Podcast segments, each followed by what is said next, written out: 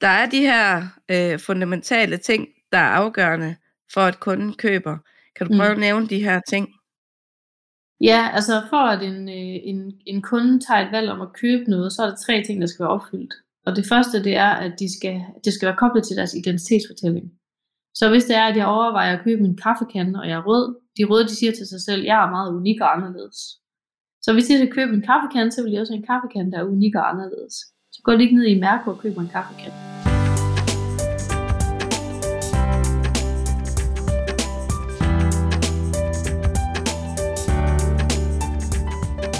Du lytter til Marketing Podcasten.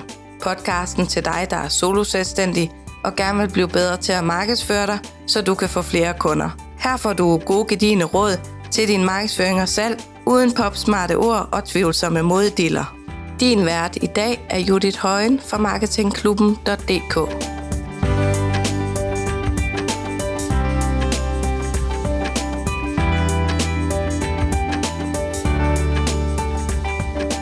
I dag skal det handle om metoden omkring emotionelle kundetyper. Jeg er så heldig, at jeg har fået Sanne med. Sanne Dollerup fra Institut for Kundetyper. Velkommen til, Sanne. Tak skal du have, tak fordi jeg måtte være med. Jamen, øh, fornøjelsen den er helt på min side, Sanne. Jeg er rigtig glad for, at øh, du vil fortælle os lidt omkring øh, den her metode omkring øh, kundetyperne. Prøv at fortælle mig lidt omkring, øh, hvad det er, den her metode går ud på, øh, og hvorfor har I overhovedet lavet den her metode? Jamen, øh, hvis jeg tager det sidste spørgsmål først, så startede det med, at øh, da jeg var næsten færdig på studiet i kommunikation, så startede jeg reklamebureau. Og da jeg kom ud i øh, det reklamebureau, så opdagede jeg, at der var øh, ekstremt stor forskel på teori og praksis. Altså, det jeg havde lært teoretisk, kunne jeg ikke bruge.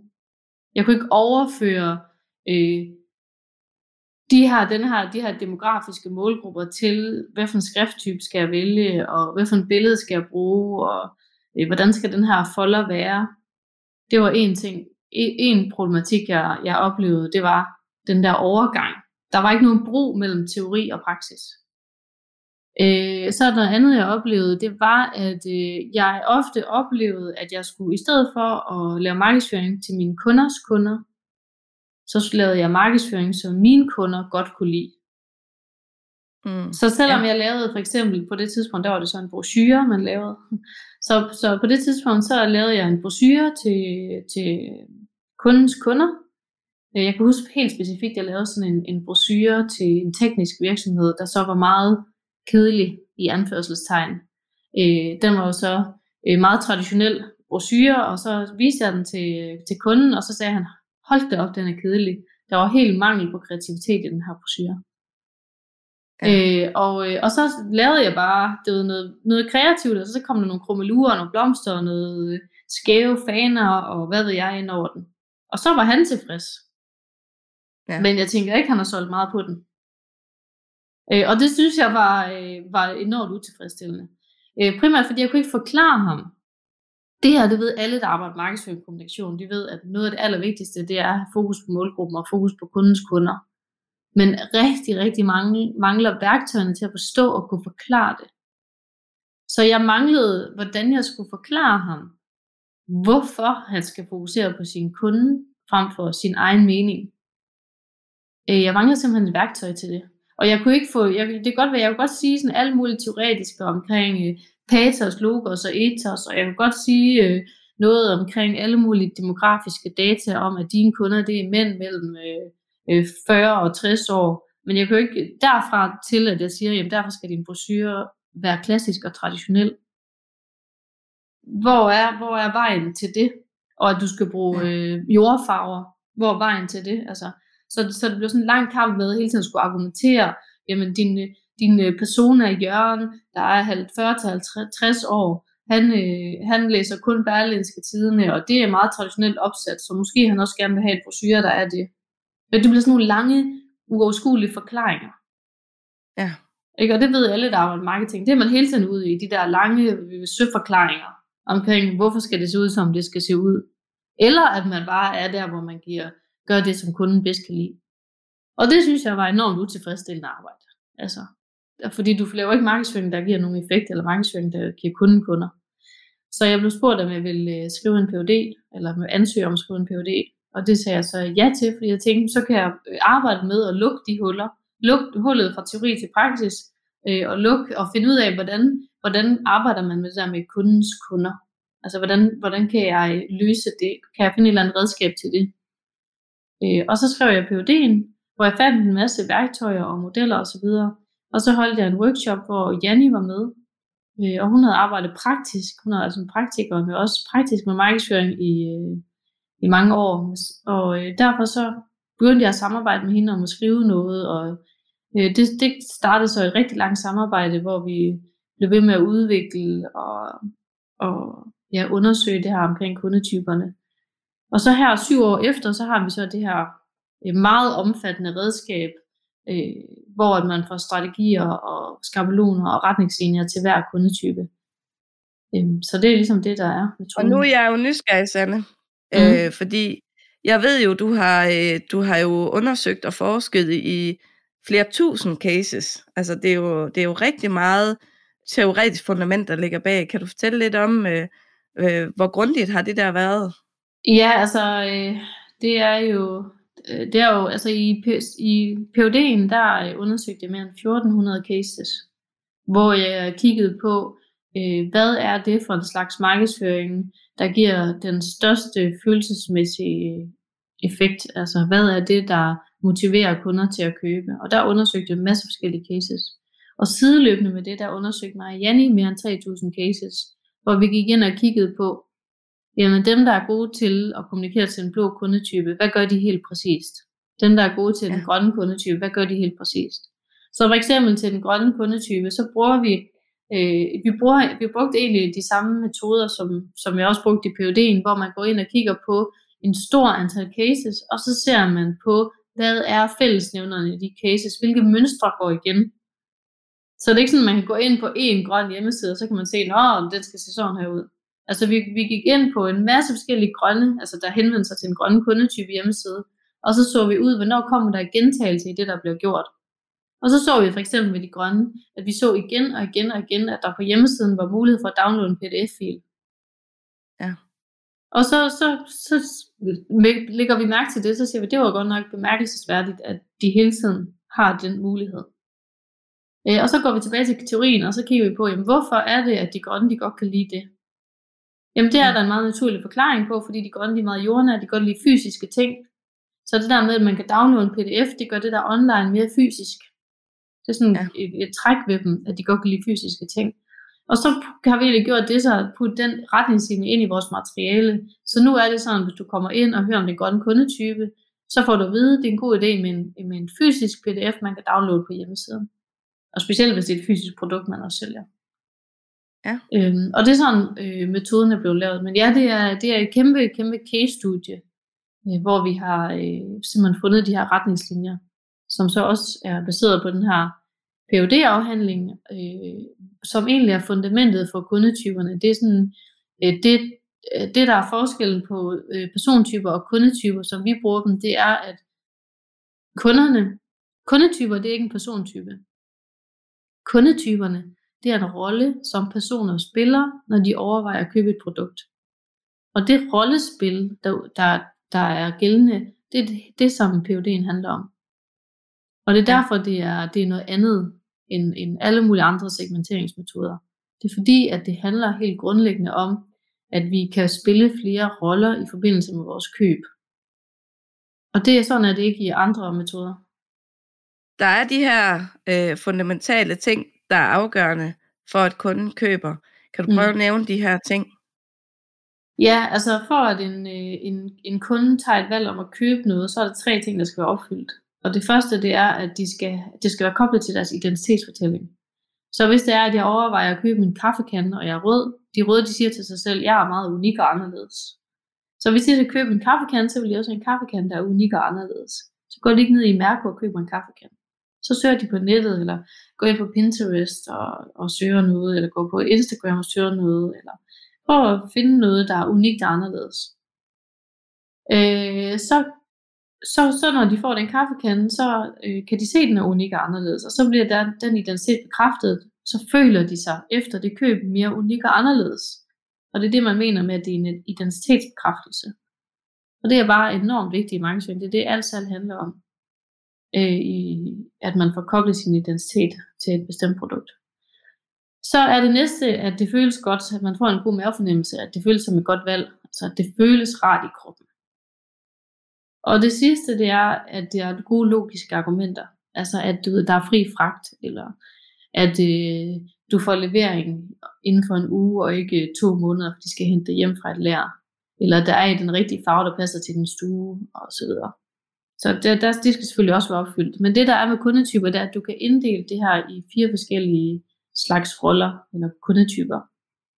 Så den røde kundetype har nogle specif- specifikke identitetsfortællinger, og øh, de har, øh, der, der skal noget helt bestemt til, for at de får en god mavefornemmelse. Og det samme med de andre også. Og det er nogle helt forskellige ting, der skal til. Kan du uh, give os en lille introduktion til de fire kundetyper? Ja, det må så jeg vi hellere. kan give, så vi kan give uh, lytteren en, uh, et lille indblik i, hvordan adskiller de her fire kundetyper sig fra hinanden? Jamen altså, den røde kundetype, de er så nogen, hvor de keder sig hurtigt, og derfor har de brug for høj stimuli. Og med det mener vi, at de har brug for, at der sker noget nyt, de ikke har set før. Altså, de keder sig simpelthen, når de ser det samme igen og igen og igen. Og bare de ser det to gange, så er de ved at være videre. Så øh, det er rigtig vigtigt, at man har noget markedsføring og noget salg, hvor man gør noget andet, end de er vant til. At man overrasker dem. Og tænker i at overraske dem ved at prøve øh, nye teknikker, ved at have nogle gimmicks på hjemmesiden, ved at prøve, prøve nogle nye sociale medier, ved at gøre noget, de ikke er vant til at ikke har set før. Det er simpelthen det vigtigste ved de røde. Så har vi det, Det- gule, ja. Ja, og jeg vil bare sige, det må da også stille, øh, stille enormt store krav til, øh, til din markedsføringsindsats, og særligt hvis du øh, eksempelvis er, er soloselvstændig, øh, Ja. og, og skal sidde hele tiden og, og finde på nyt. Der må jo være noget øh, i det også, når man sidder og tænker, øh, hvem man lige skal gå med, ikke? Ja, altså vi, ja, præcis. Altså vi er jo alle sammen, alle fire kundetyper i større eller mindre grad. Så hvis man har den røde kundetype, og man er soloselvstændig, så er det vigtigt, at man også selv har en meget stærk rød side. Fordi mm. at man har, man har simpelthen brug for den motivation til at synes, wow, et nyt socialt medie, lad mig lære det at kende, så jeg kan ind og lave noget sjovt derinde. Eller wow, en fed gimmick, man kan få på sin hjemmeside, den vil jeg have. Altså, øh, det skal være sådan, at man virkelig synes, at det her, det er sjovt. Og at Ja. det kommer naturligt. Så hvis man for eksempel har en meget stærk grøn side, så kan det godt være en udfordring. Ja.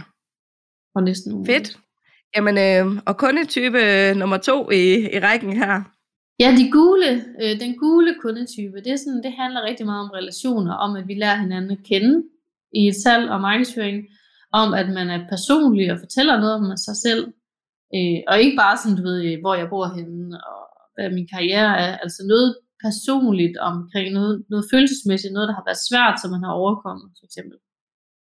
Fordi de gule, hvis de skal købe noget af nogen, så tænker de altid, hvem skal jeg købe det af? Ikke hvad skal jeg købe, eller hvor skal jeg købe det, det er hvem hvem skal jeg købe noget af? Øh, Så derfor så er det meget vigtigt at være personlig i sin kommunikation. Og det er også her hele den her autentiske trend stammer fra. Fordi de gule, de vil helt naturligt synes, at der ikke er noget bedre end at lære et andet menneske at kende. Øh, Så derfor så er det også det, man skal gøre i sin markedsføring. Ja. Ja. Spændende. Mm. Og hvordan, øh, hvordan har de det i forhold til øh, øh, eksempelvis øh, fysisk eller, eller online? Øh, jeg tænker i forhold til eksempelvis øh, kurser og møder og den slags. Øh, det har altid været sådan, også før corona, at de, at de, øh, de gule øh, allerbedst kan lide fysiske kurser. Ja. Men de gule, det er også nogen, der godt kan lide, lide at bruge mange penge. De bruger ja. tit de penge, de har. Det gør de røde også. Øh, og øh, så derfor så kan den økonomien være en barriere for et fysisk kursus. for Det kan jo godt være dyrt med forplejninger, man skal have en konsulent ud og sådan noget. Så det er jo tit, hvor man skal op i 3-4.000 kroner for et fysisk kursus, og det kan godt være mange penge for dem. Ja. Så de kan godt blive tvunget ud i at købe noget online, fordi de ikke har råd til andet. Så plus så er det også noget lige nu i forhold til online, at man har medlemskab og så videre, som øh, matcher de gule rigtig godt, fordi man så kan få en lang relation med dem, man køber noget af. Man kan få en gruppe, man, hvor man har en relation til de andre også. Så det er også noget, der, et produkt, der passer rigtig godt til, de, til de gule. Ja, spændende. Mm. Hvad nu, hvis man sælger, øh, altså hvis man er B2B virksomhed og, og har en, en gul øh, målgruppe, en gul kundetype, kan man så stadigvæk godt lave noget online? Øh, det sværeste, som man skal være opmærksom på, når man har gul B2B, det er, at de gule de er ikke så gode til at overbevise deres chef om, at de skal have noget. Fordi at de siger meget gule argumenter, som du ved, det føler jeg, at jeg har brug for. Eller Ja. ja. det, det kunne jeg bare rigtig godt tænke mig for at blive glad. Eller jeg kan rigtig godt lide den her person, som jeg overvejer at købe noget af. Så man skal udstyre dem med nogle gode argumenter Ja. til deres chef. Øhm, det er en ting. Øh, men man kan sagtens, man kan sagtens markedsføre sig øh, online B2B til de gule. Det er helt sikkert muligt, og specielt hvis det er selvstændige, fordi så har de jo ikke nogen chef at, Ja. at spørge om. Så hvis det er selvstændige B2B gule, det er, øh, det er en god målgruppe. Spændende. Og den tredje mm. kundetype? Ja, det er den blå kundetype. Og de blå kundetyper, de har sådan en meget stærk konkurrencegen, der tit kommer til udtryk i deres køb. Øh, De kan godt lide at købe statusprodukter, altså produkter, der er et symbol på noget, de har opnået. Så hvis de for eksempel har fået en forfremmelse eller en højere løn, eller de har fået et, flere, øh, et større øh, ledelsesansvar, øh, de har øh, løbet et øh, maraton hurtigere, end de havde troet, de kunne, så, øh, så belønner de sig selv med produkter. Og det kan være, at de får et øh, nyt Rolex-ur, eller et større grill, eller de får lov til at købe en dyr bil, eller øh, de køber et større hus. Der kan være mange ting, de belønner sig selv med, så det er typisk sådan et belønningsprodukt. Øh, det kan også godt være produkter, de, der får dem til at komme i mål med noget hurtigere. De blå, de har sådan en utålmodighed, altså tid og at tingene går hurtigt er en ekstrem stor værdi for dem. Så hvis det er sådan, de køber noget, så skal det være vigtigt, at det skal gå hurtigt. Altså vi skal hurtigt have vækst. Vi skal hurtigt have det klaret. Altså det, det ligger fuldstændig øh, indgroet i dem, at hurtighed, det er bare en ekstremt vigtig værdi. At tingene skal gå hurtigt, selvom man, man jo, som de andre kundetyper, vil kigge på dem og sige, hvorfor? Hvorfor skal det Ja. gå så hurtigt? Hvor- Hvorfor skal det være nu, og ikke i morgen, eller om et år, eller to år? Hvorfor lige nu? Altså det, er- der er heller ikke noget, de vil heller ikke kunne svare på det, altså sådan med almindelige argumenter. Det, det ligger bare inde i dem. Det skal gå hurtigt. Og det skal man også vise i markedsføringen, at det her går det hurtigt. Ved, det er mod stjernerne. Vi, ved, når du køber det her produkt, så kommer det til at vækste helt vildt hurtigt. Ja. Så det er et meget vigtigt argument til dem. Er der så, og hvad skal man så være særlig opmærksom på øh, i forhold til eksempelvis øh, hjemmesider og, og argumenter og så videre? Hvad, hvad, er det, hvad er det vigtigste, hvis man har den, den blå kundetype? Det vigtigste det er, at man har råd til at få lavet noget øh, professionel markedsføring. Altså, man skal behøve ikke købe konsulenter osv., men man skal enten have mulighed for at sætte tid af til at gøre det selv, eller også så skal man have nogen til at hjælpe med det, fordi det er ekstremt vigtigt for den blå kundetype, at det ser lækkert ud. At det behøver ikke at være sådan en ekstremt dyr hjemmeside, men man skal bare sørge for, altså øh, øh, facade af alting for den blå. Altså det er vigtigt, det ser lækkert ud. Det er vigtigt, at produktet er pakket flot ind, og at konsulenten ser skarp ud. Det, er- det er noget af det allervigtigste. De elsker den der arbejde med facade og image.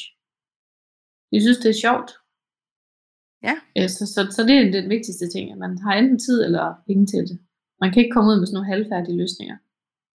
Og nu skal man jo, øh, jeg kan jo huske øh, i forbindelse med, at, at ja, jeg tog certificeringen hos jer mm. Som kundetypeuddannet der tilbage i 17, der kan jeg også huske, at øh, det, der er enormt spændende at dykke ned i, det er også det her med, at, at det skal jo afspejles hele vejen rundt i virksomheden. Øh, mm. Vi har jo tit snakket om det her med, at det også øh, er betydning, hvad for en bil du kommer i, øh, og hvordan du ja, har dit kontor indrettet, og det er jo hele Ja. vejen rundt, kan man sige. Det er jo ikke kun en hjemmeside eller, Nej, nej. eller og det, og sociale medier. nej, vi har arbejdet med det så lang tid nu, at det, det er bare sådan fuldstændig naturligt for mig, at det er alle dele af, af virksomheden, vi skal arbejde med. Men, øh, men jeg kan godt høre, når sådan, at jeg snakker med nogen, der arbejder meget med markedsføring, at der ser man stadigvæk markedsføring som sådan en isoleret del. Du ved, så, ja. så er det så markedsføring det hjemmeside og Facebook-opslag og nyhedsbrev, det er markedsføring. Hvor at øh, markedsføring i forhold til kundetyper, det er alt. Så det er, øh, ja, det er netop, hvilken bil du kører i, hvad for noget tøj du har på ude til salgsmødet, hvad for noget salgsmateriale du har med. Selvfølgelig også en kæmpe del, hvad er det for et produkt, du har. Er det et produkt, de blå vil kunne lide, eller de gule, eller de røde, eller de grønne vil kunne lide? Øh, og hvordan ser det ud? Altså, også selvom det er ekstremt tekniske produkter, så kigger jeg altid på udseendet på produkterne, fordi det er vigtigt i forhold til, om det skal, for eksempel skal være blå eller grøn kundetype. De grønne kundetyper, de er fuldstændig nærmest ligeglade med, hvordan et teknisk produkt ser ud. Men de blå, de kan godt lide, at det ser fedt ud. Det er, det, ja. det, er, en, det, det er et smukt produkt. Og selvom det er et eller andet, øh, der skal og dreje noget emballage og... Ja. Dyr emballage, ja, den slags ting. Det, det skal være noget, altså det, det skal bare se lækkert ud. Jeg plejer at sige til de blå, at det skal ose af penge. ose af penge, ja. Ja. Og det var jo en fin overgang til uh, den sidste kundetype. ja, ja, nemlig. Ja, og der, øh, der, der må det ikke ose af penge. Nej. Det er nemlig den væsentlige forskel, forskel på blå og grøn, og der er derfor, man ikke kan vælge. Der er, sind, der er enormt mange, der vælger en kombination af blå og grøn. Det kan du ikke, for den blå elsker at købe noget af nogen, der oser af penge, og de grønne hader det. Ja. De vil ikke Så lad os høre om den grønne. ja, de vil ikke betale for en dyr emballage. Den grønne, de er meget øh, nede på jorden, traditionelle. De kan godt lide, at tingene øh, er, som de plejer at være. De kan godt lide struktur og retningslinjer. Øh, de kan godt lide, øh, øh, hvis de skal købe et produkt, at de er meget, det er meget tydeligt, hvis de skal købe et nyt produkt. De vil helst købe de produkter, de plejer at gøre.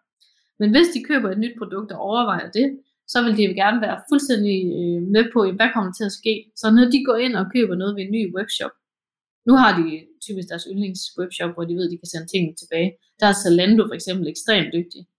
Ikke, der får man en, altså det, det der får man en kasse, og så er der øh, en øh, retur-label ned i kassen, og så du ved, putter du bare den ovenpå og sender tilbage.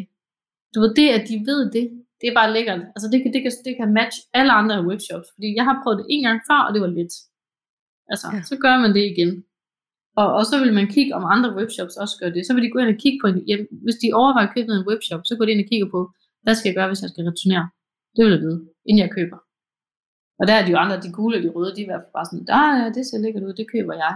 Og så er det først, når de står der med et ødelagt produkt, de går ind og kigger, oh, hvad, var det, hvad skal jeg så gøre nu? Ja.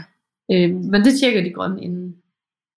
De havde også, hvis man nu bliver i webshop-universet, så havde de også betalt penge for fragt. Altså, ja. det, det synes de bare, det er verdens værste penge at give ud.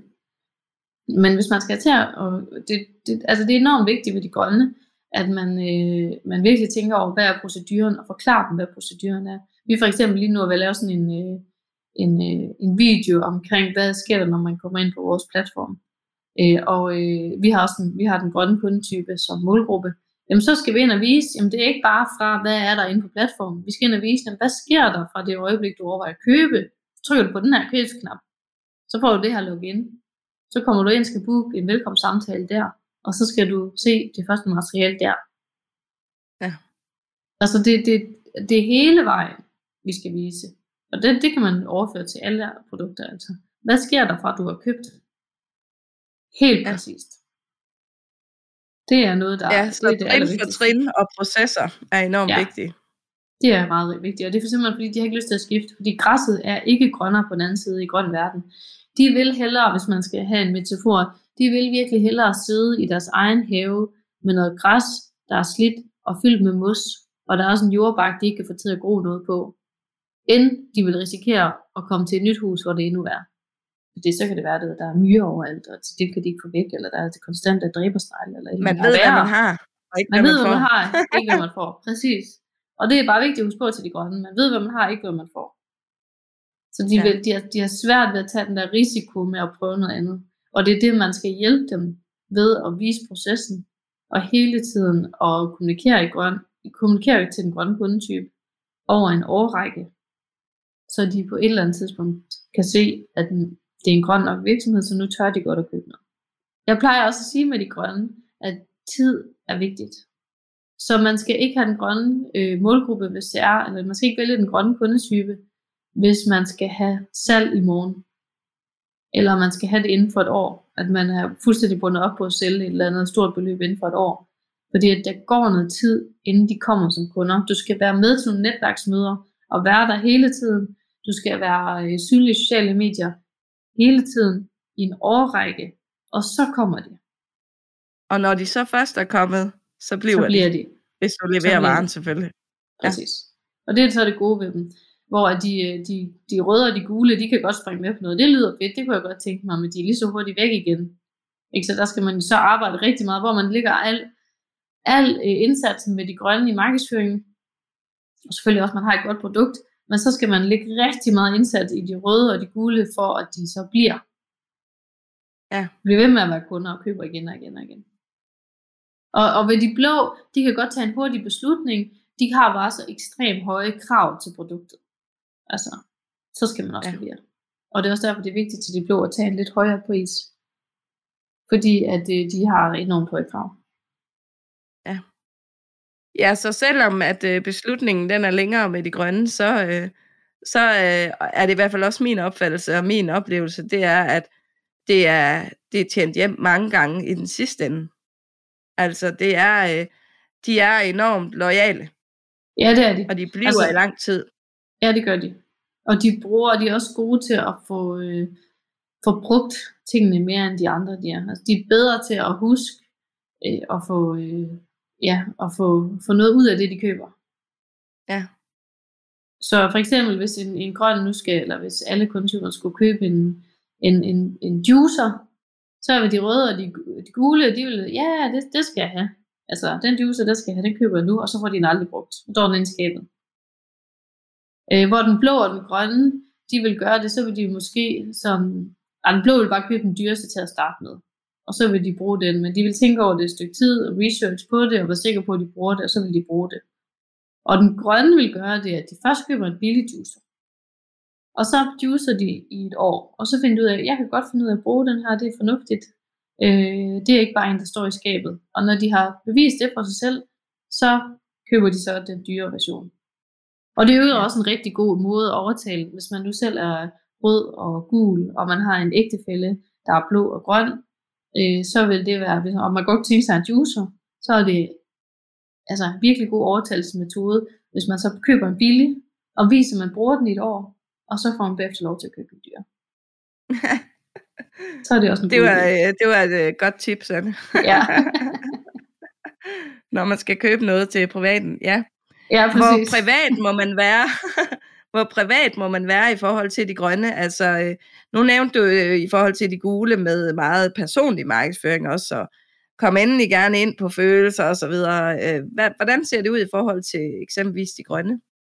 Jamen de grønne, der må det være small talk. Det du vil sige til en 60 års fødselsdag til en sidemand. Så der vil du ikke ja. sige, ej, jeg går nok lige en hård periode lige for tiden. Altså det vil jo være Nej. helt upassende. Så, så det ja. er, hvad du vil sige der, altså at, øh, hvordan det går i, øh, i virksomheden, og øh, hvordan med hussalg, eller et eller andet, man har gang i. Altså det er vel selvfølgelig ikke relevant for, for kunderne nødvendigvis, men det skal ikke være på følelser. Så, så det er Nej. vigtigt med det grønne, det handler ikke om, skal man ikke handle om følelser. Det synes de, det er ubehageligt. De er indadvendte, og følelser, det er, det er ikke rart. Så det, det må gerne være personligt, men det er på et, øh, jeg bor i det her område, og jeg har øh, så mange børn og øh, så videre. På den måde må man gerne være, være personlig, men det skal selvfølgelig være relevant i forhold til det, man sælger. Så hvis man nu øh, sælger noget omkring opdragelse, så må man gerne fortælle om sine børn. Hvis man sælger noget omkring indretning, må man godt fortælle om sit eget hjem. Hvis man sælger noget med B2B, så må man godt fortælle noget om sin egen virksomhed. Altså, øh, så det skal være relevant. Så hvis jeg nu sælger noget øh, B2B øh, online, så er det ikke relevant, hvad jeg hvor mange børn jeg har. Altså. Ja. Okay, ja, men øh, mm.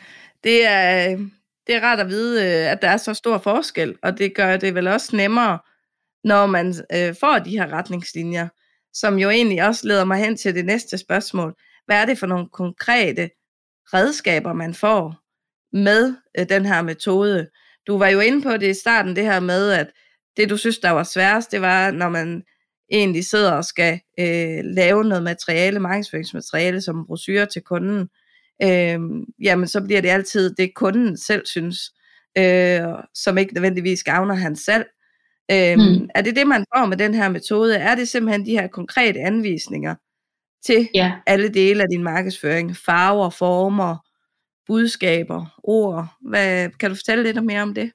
Når man har valgt kundetype, som vi kan hjælpe med at vælge, eller I kan hjælpe med at vælge, altså ved Marketingklubben kan I også hjælpe, fordi I er uddannet.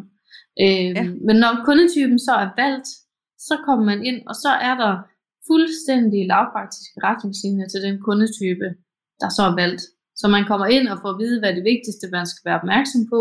Man får at vide, som du sagde, hvilke ord, hvilke billeder, hvilke, øh, hvad for noget grafik, øh, hvilke medier skal man være på, og der er også en checkliste til, jamen, øh, hvad må du så sige på de forskellige medier, hvad for en slags opslag kan, kan den her kundetype lide. Øh, så der er fuldstændig lavpraktiske retningslinjer. Og så har vi faktisk også et kapitel bagerst i bogen, og det er, hvad sker der, hvis hvorfor vil kunderne ikke købe? Og så er der sådan en checkliste for, jamen hvis kunderne ikke køber, hvad er der så på spil? Og så for eksempel ved den grønne, der står der sådan noget med, det er fordi, at du ikke har vist i lang nok tid, at du er grøn nok. Der er simpelthen brug for mere tid. Så bliv ved. Ja. Øh, så, så er der sådan et kapitel, man kan gå tilbage til der, og så kan man så se, at det er fordi, jeg skal arbejde med min troværdighed, jeg skal arbejde med min transformationshistorie, hvis det er de gule, og så videre. Så der er simpelthen lav, fuldstændig lavpraktisk retningslinjer til det hele. Og det betyder også, at man går hen til sine tekstforfattere, sine øh, grafikere, sine øh, studenter medhjælpere, og så øh, har man alle sammen de samme retningslinjer.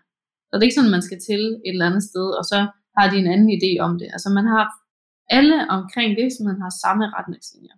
Og det er også rigtig rart. Det gør det i hvert fald mange ting nemmere.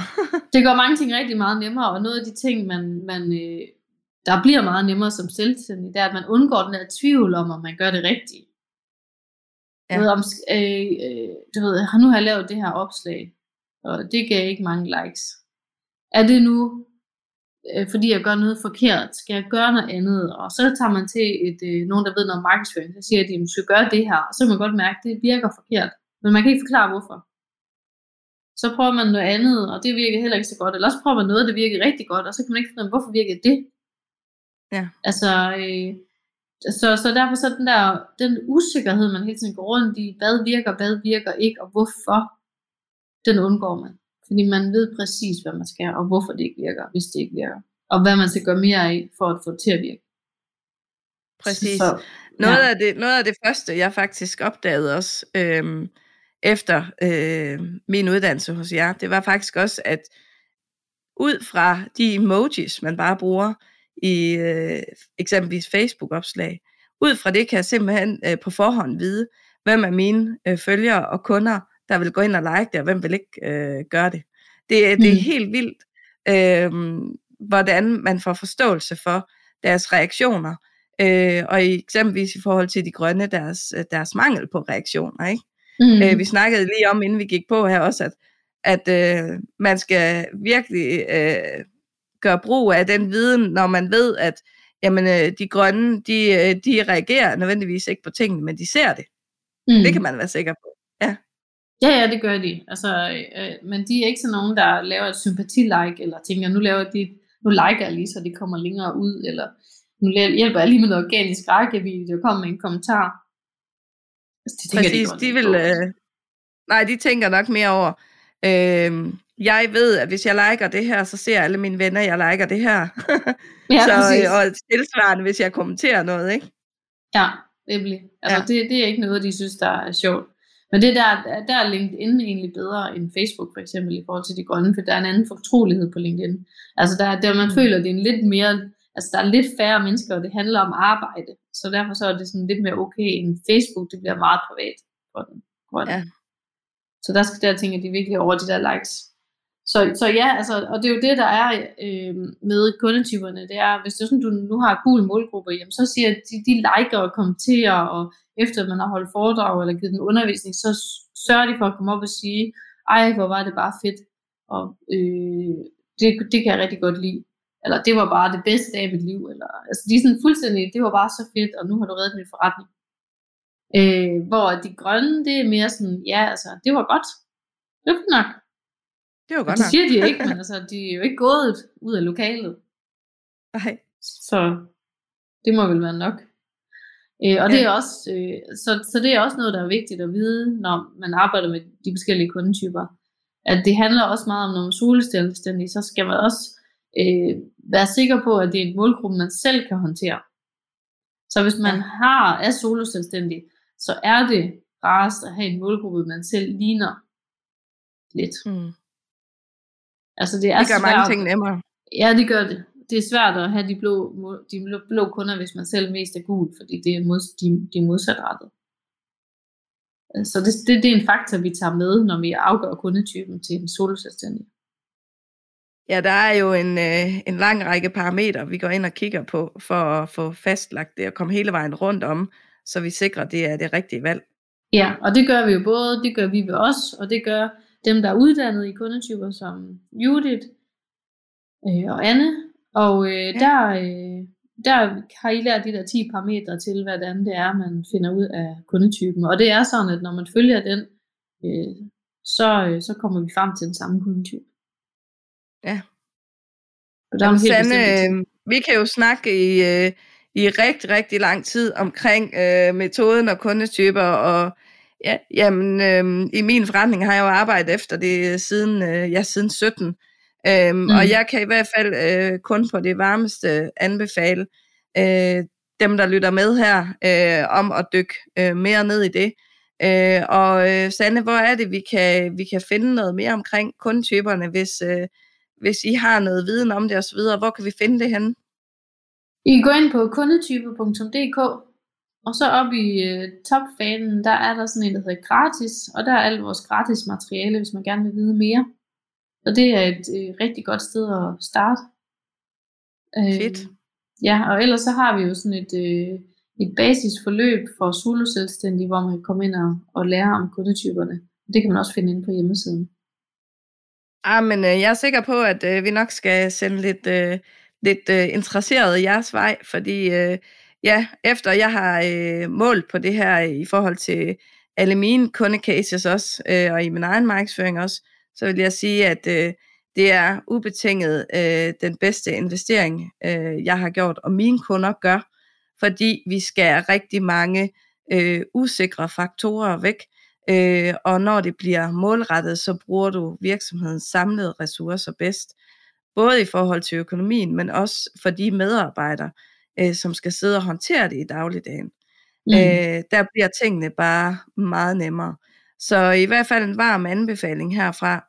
Og øh, jeg vil også lige sige her på falderæbet, at øh, hvis du sidder derude og, øh, og lytter med og gerne vil øh, have nogle flere tips til din markedsføring, så øh, synes jeg, du skal overveje at komme ind i øh, vores gratis gruppe, den der hedder markedsføring for, øh, for solo-selvstændige. Der ligger nogle links i beskrivelsen osv. herunder også til øh, Institut for Kundetyper, så I kan komme over og se de ressourcer, som, øh, som I har til rådighed. Tusind tak, fordi du vil være med her i dag, Sanne, og dele noget viden omkring øh, metoden. Men tusind tak, fordi du vil have mig med. Ja, men altid. Det kan være, at vi tager en snak igen en anden dag. det lyder godt. Det, vil det er godt. Gerne. Fedt. Tak for i dag, og på genhør næste gang.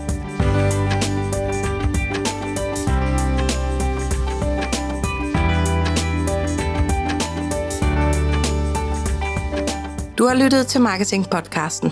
Den er en del af Marketing Klubben, stedet hvor du lærer at lave din egen markedsføring i praksis. Du kan få flere tips og gode råd på vores sociale medier. Du kan blandt andet følge os på Facebook, Instagram og YouTube. Bare søg på Marketingklubben.